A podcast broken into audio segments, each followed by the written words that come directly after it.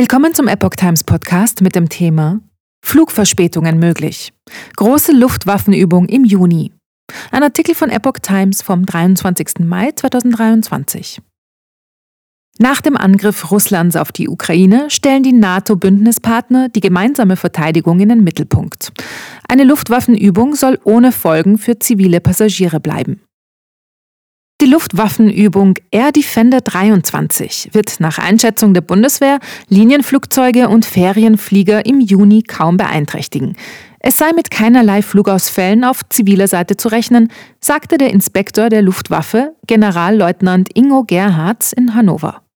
Dies hätten mehrere Studien der deutschen Flugsicherung ergeben. Einzelne zivile Maschinen müssten zwar im Zeitraum vom 12. bis 23. Juni einen Umweg machen, dies bedeutet jedoch allenfalls Flugverspätungen im Bereich von wenigen Minuten. Die Übung wird seit 2018 geplant. 25 Nationen sind beteiligt. Es sind rund 240 Flugzeuge dabei, davon etwa 100 von amerikanischer Seite. Laut Bundeswehr handelt es sich um die größte militärische Verlegeübung seit Bestehen der NATO.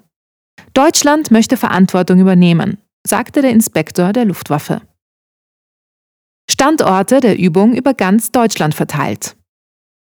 Die Übung sei rein defensiv ausgerichtet. Nach der Invasion Russlands in die Ukraine und vor dem Hintergrund russischer Drohgebärden hätten die NATO-Bündnispartner die gemeinsame Verteidigung wieder in den Mittelpunkt ihrer Vorbereitungen gestellt. Die Masse der rund 200 Flüge täglich werde über der Nord- und Ostsee stattfinden, sagte Gerhards. Da haben wir kaum Lärmbelästigung. Die drei militärisch genutzten Luftübungsräume Nord, Süd und Ost würden täglich zeitversetzt für zwei bis vier Stunden für den zivilen Flugkehr gesperrt. Die Mehrheit der Kampfflugzeuge wird Gerhards zufolge auf den Militärflugplätzen Jagel und Hohn in Schleswig-Holstein stationiert sein. Standort für Transport und Logistik ist der Flieger Horst Wunsdorf bei Hannover.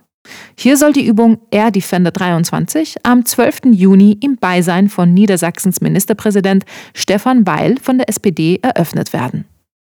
Neben Hohn und Wunsdorf ist Lechfeld in Bayern ein Hauptdrehkreuz. Weitere Standorte der Übung sind unter anderem Spangdalem in Rheinland-Pfalz, Volkel in den Niederlanden und Czaslaw in der Tschechischen Republik.